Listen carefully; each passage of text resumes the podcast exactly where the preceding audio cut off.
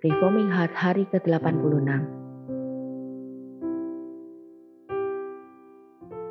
Renungan ini diambil dari website pemuda.stemi.id.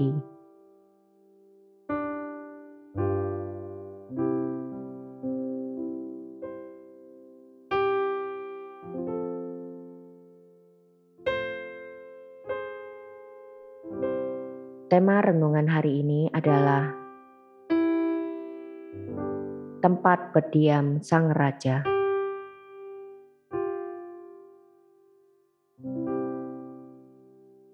Mari kita membaca Alkitab dari 1 Raja-Raja pasal 7 ayat 1 sampai dengan 12.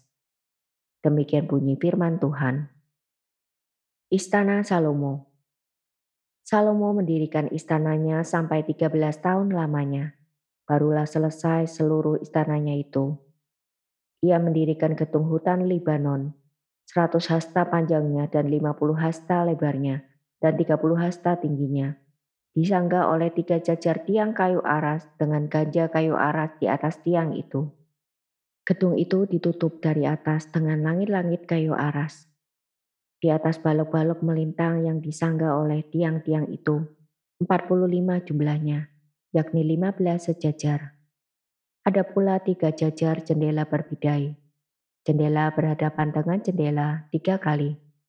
Dan semua pintu dan jendela segi empat bangunnya. Jendela berhadapan dengan jendela tiga kali. Ia membuat juga balai saka, 50 hasta panjangnya dan 30 hasta lebarnya. Dengan di sebelah depannya sebuah balai lagi yang bertiang dan bertangga di sebelah depannya. Dibuatnya juga balai singgah sana, tempat ia memutuskan hukum, balai pengadilan, yang ditutupi dengan kayu aras dari lantai sampai ke balok langit-langit. Dan gedung kediamannya sendiri di pelataran yang lain, lebih ke sebelah dalam lagi dari balai itu, adalah sama buatannya. Dan bagi anak Firaun yang diambil Salomo menjadi istrinya, dibuatnya juga sebuah gedung sama dengan balai itu. Tembok dari semuanya ini dibuat dari batu yang mahal-mahal, yang sesuai dengan ukuran batu pahat digergaji dengan gergaji dari sebelah dalam dan dari sebelah luar, dari dasar sampai ke atas, dan juga dari tembok luar sampai kepada tembok pelataran besar. Bahkan dasar gedung-gedung itu dari batu yang mahal-mahal, batu yang besar-besar, batu yang sepuluh hasta dan batu yang delapan hasta. Di bagian atas ada batu yang mahal-mahal berukuran batu pahat dan kayu aras juga. Sekeliling pelataran besar ada tembok dari tiga jajar batu pahat dan satu jajar balok kayu aras. Demikian juga sekeliling pelataran dalam rumah Tuhan dan balainya.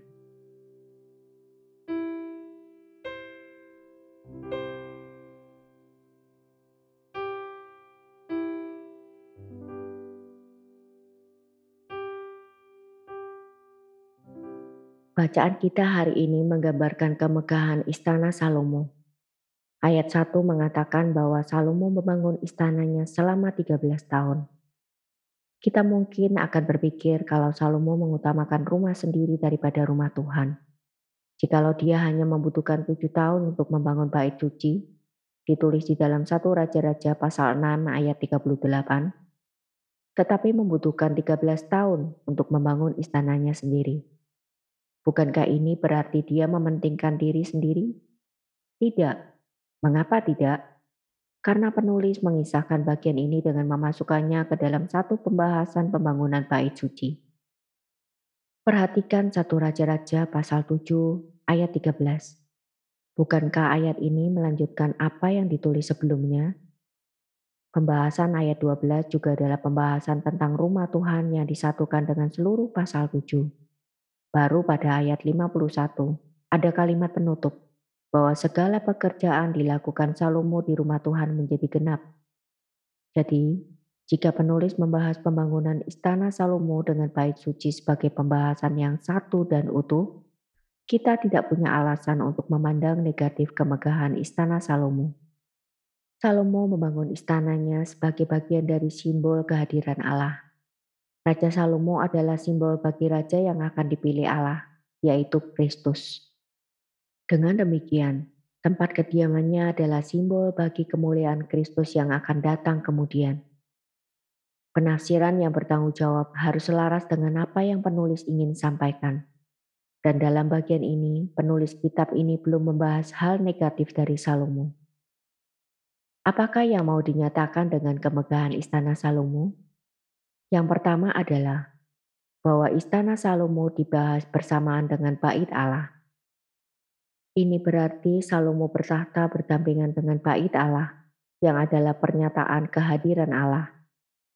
Anak Daud bertahta bersama dengan Allah Inilah yang digenapi oleh Kristus di dalam Wahyu pasal 22 ayat 3. Tahta anak domba dan tahta Allah disebut bersama-sama untuk menunjukkan bahwa tahta Allah Tritunggal dinyatakan kepada manusia karena baik anak Allah maupun sang Bapa bertahta di bumi. Yang kedua adalah Istana Salomo mempunyai tiga bagian ruangan utama. Gedung hutan Libanon di ayat 2, Balai Saka di ayat 6, dan Balai Singgasana di ayat 7. Ruangan luar, ruangan dalam, dan ruangan khusus memberikan penghakiman. Ini paralel dengan tiga pembagian bait suci. Baik istana Salomo maupun bait suci melambangkan tiga realitas yang ada, yaitu seluruh manusia, umat Tuhan, dan tempat Tuhan berdiam. Tempat terdalam adalah balai di mana keputusan hukum diambil. Salomo sang hakim memutuskan perkaranya di ruang yang memberikan simbol kehadiran Tuhan. Yang ketiga adalah untuk memberikan pengajaran bahwa istana dan tempat penghakiman adalah bagian yang dijalankan Salomo sebagai raja. Sedangkan bait suci dan ruang maha suci adalah bagian pelayanan para keturunan Lewi sebagai imam. Keduanya menggambarkan realitas surga tempat Allah berdiam. Bait suci memberikan simbol bahwa Allah yang bertahta akan mengundang umatnya untuk berdiam bersama-sama dengan dia. Istana memberikan simbol bahwa Allah yang bertahta akan menghakimi semua ciptaannya. Raja dan imam menggambarkan dua hal yang akan Allah nyatakan. Hanya di Israel, Raja bukanlah Allah dan tidak punya otoritas agama milik para imam. Tetapi, meskipun menjalankan fungsi yang berbeda, satu pemerintahan dan satu peribadatan, keduanya melambangkan karya yang akan dikerjakan oleh anak Allah yang satu, yaitu Kristus. Kristus akan menebus dan membawa umatnya untuk berdiam bersama-sama dengan Allah Bapa. Dan Kristus juga akan menghakimi semua bangsa-bangsa Ayat 8 melanjutkan pembahasan dengan menjelaskan tempat kediaman bagi Salomo. Tempat kediaman Salomo hanyalah bagian dari seluruh istana yang mempunyai fungsi pemerintahan dan pengadilan. Demikian juga istri Salomo diberikan tempat kediaman yang serupa dengan tempat kediaman Salomo sendiri. Kemewahan dan kemegahan istana itu digambarkan sangat indah, sehingga layak menampung putri Firaun. Walaupun kebudayaan Mesir jauh lebih diakui dari kebudayaan Israel pada waktu itu.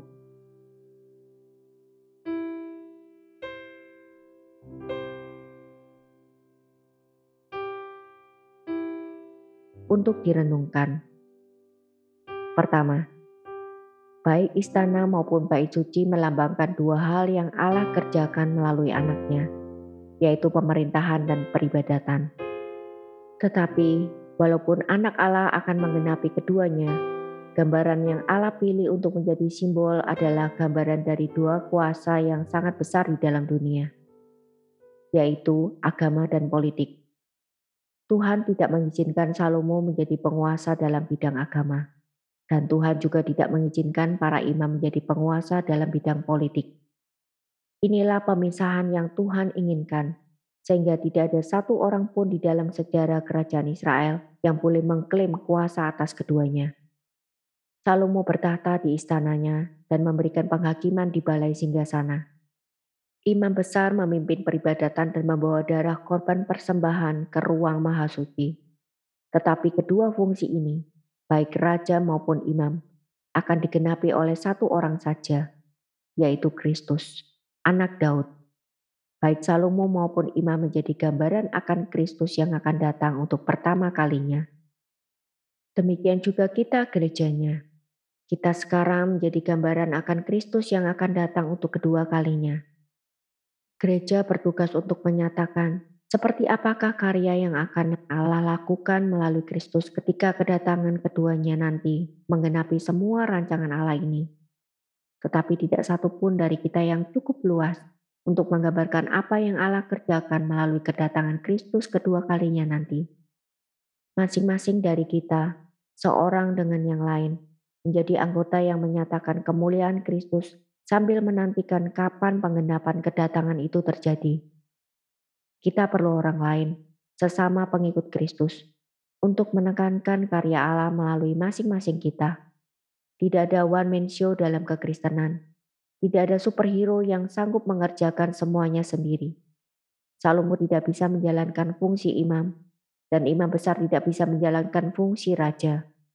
Demikian juga kita hanya bisa menjalankan satu atau beberapa fungsi, tetapi tidak bisa menjalankan fungsi-fungsi yang lain.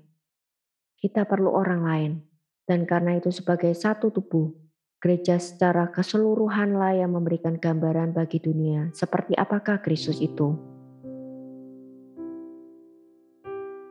Kedua, kehadiran tata Salomo adalah untuk memastikan kebenaran dan keadilan Allah kita benar-benar dinyatakan melalui umat Tuhan. Salomo harus menjadi hakim yang tegas dan bijak untuk memutuskan perkara dan menyatakan kepada seluruh Israel bahwa sebelum Allah memulihkan seluruh ciptaan, keadilan dan kebenaran Allah harus dinyatakan terlebih dahulu. Allah sangat memperhatikan keadilan, terutama di tengah-tengah umatnya sendiri. Allah sangat peduli seruan mereka yang tertindas, bahkan berjanji akan memberikan keadilan bagi mereka yang diperlakukan tidak adil. Seluruh istana Salomo mempunyai tempat pengadilan sebagai tempat utama.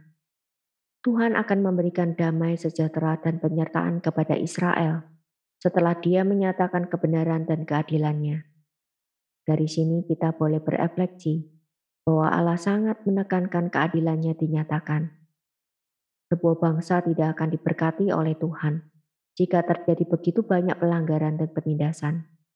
Jika kekerasan dan kekejaman yang terus terjadi, maka pasti Tuhan belum beranugerah bagi tempat itu. Jika Tuhan berkenan untuk hadir dan memberikan penyertaannya bagi umatnya, maka pertama-tama dia akan menghakimi umatnya terlebih dahulu. Kiranya ini menjadi bahan perenungan kita jika pemerintahan yang baik adalah tujuan Allah membangkitkan rajanya, maka tentulah itu juga yang akan kita perjuangkan pada saat ini. Kita akan merindukan keadilan dan kebenaran. Biarlah kita sendiri tidak melanggar prinsip kebenaran yang berlaku dalam kehidupan bersama di negara ini. Dan jika kita hidup nyaman dan tidak diganggu apa-apa, betapa kasihan kalau kita tidak pernah belajar mengenai apa yang sedang terjadi di dunia. Betapa jahatnya kita kalau kita tidak pernah mengeluh bersama-sama dengan orang yang tertindas dan bertukar karena kebobrokan yang terjadi di tengah-tengah kita. Kiranya Tuhan memberikan hati yang terus berdoa. thank you